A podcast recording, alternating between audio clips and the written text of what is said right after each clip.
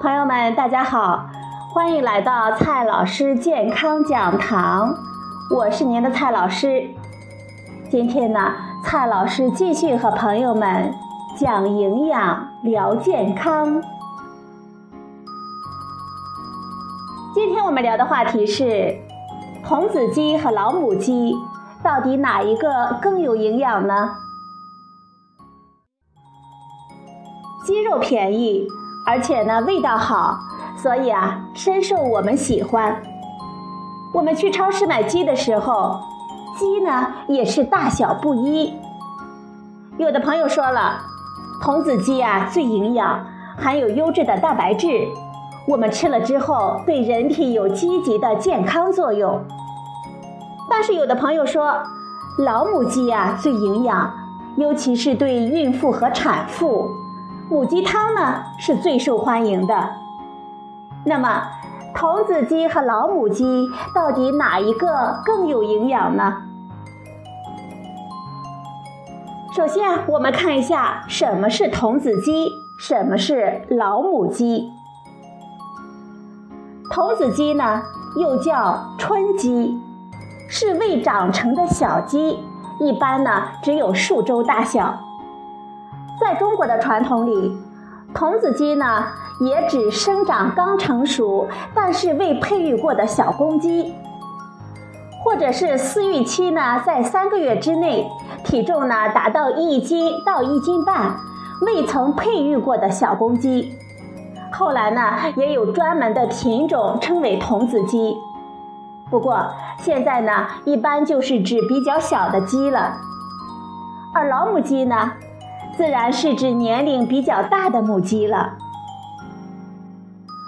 很多朋友认为老母鸡呢口感筋道、香味浓郁，更好吃，所以啊认为老母鸡好。的确，老母鸡呢它的生长周期长，活动多，肌肉中的胶原蛋白和弹性蛋白就比较多了，所以啊我们吃起来的口感的确是更好一些。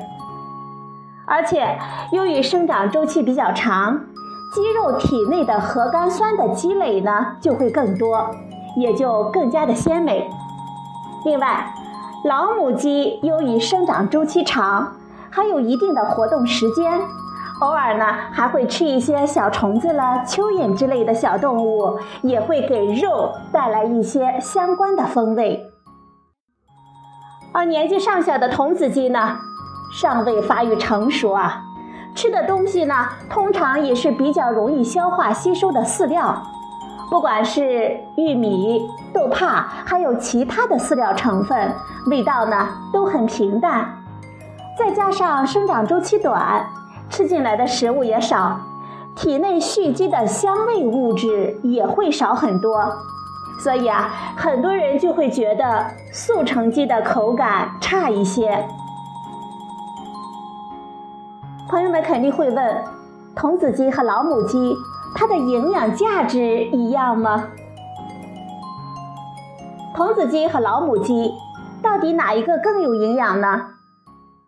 有研究啊，对不同年龄阶段的鸡的营养成分进行了成分的分析，结果发现，每百克童子鸡的蛋白质的含量通常高于老母鸡。而老母鸡的脂肪含量呢，要略高于童子鸡。虽然在矿物质、蛋白质等方面也有些许差异，但是总体的差距不大，可见两者其实呢各有千秋。不过，童子鸡和老母鸡的这点营养差异，其实呢是没有什么意义的，因为。只考虑含量而不考虑我们的食用量是完全没有意义的。就算老母鸡的蛋白质少一些，那么我们可以多吃一点，不就可以了吗？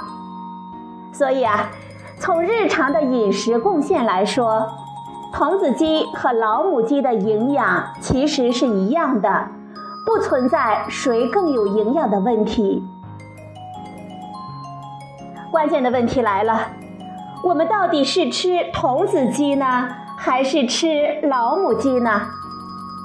蔡老师呢，告诉大家一个方法：如果你喜欢尝鲜，喜欢口感嫩滑的鸡肉，那么就吃童子鸡；如果你喜欢香味浓郁、有嚼劲的鸡肉，那么就吃老母鸡了。